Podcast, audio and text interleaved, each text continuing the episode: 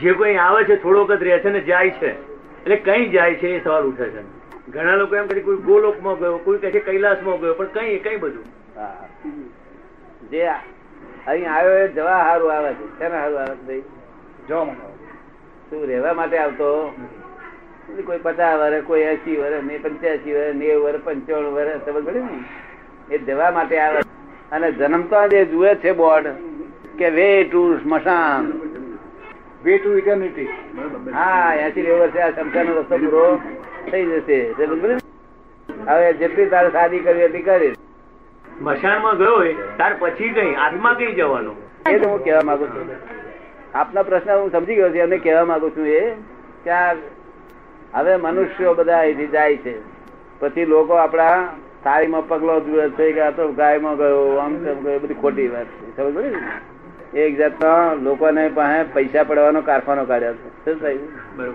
કોઈ જાણતો નથી બાપો સમજો ને? એને જાણવા માટે બુદ્ધિથી મેજર કાઢી શકાય. બુદ્ધિથી. બરોબર. આ બુદ્ધિ કેવી રીતે મેજર કરી નીકળે? સમજ પડી ને ભાઈ? કારણ કે આ માણસ ના વિચારો કેવા હતા? કારણ કે અણહકનું લઈ લેવાના. કેવું? છીનવી લેવાના. એટલે આ બધા જે કર્મો કર્યા તે આવે જાય આવે જાય. પણ એથી ઊંચા એવા કયા કર્મો કરે? દૈવી કર્મો. અને પછી કઈ જાય? પછી પછી કઈ જાય? કર્મો બધા એવા બધા કર્મો કર્યા પછી કઈ જાય? કર્મ કરીને જવા જાય ને જો કર્મ કરે? બહુ ઊંચા આ કયા એનાથી ઊંચા દૈવી કર્મો એમ. સુપર હ્યુમન કર્મ કરી શકે. તો તો દેવગતિ માં જાય દેવગતિમાં મોટા મોટો દેવ થાય. મહેન્દ્ર મહેન્દ્ર બધા બહુ જાતના દેવ છે. પણ આપણે દેવગતિમાં દ્વારપા છે ને મહેન્દ્ર છે. બરોબર. આપણે તો એવું એવું માનતા છીએ ને. કે આ શરીરને કે ત્યાગ થાય એટલે મોક્ષ થયો. એટલે ફરી જન્મ ના લેવો પડે.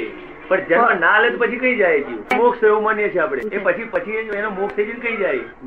એ એવી જગ્યા છે સિદ્ધ ગતિ કહેવાય છે. એટલે ત્યાં કાયમ મુક્તિમાં રહેવાનું. એ પરમાનંદમાં પોતાના સ્વાભાવિક આનંદ એવું સ્વાભાવિક આનંદ સનાતન આનંદ.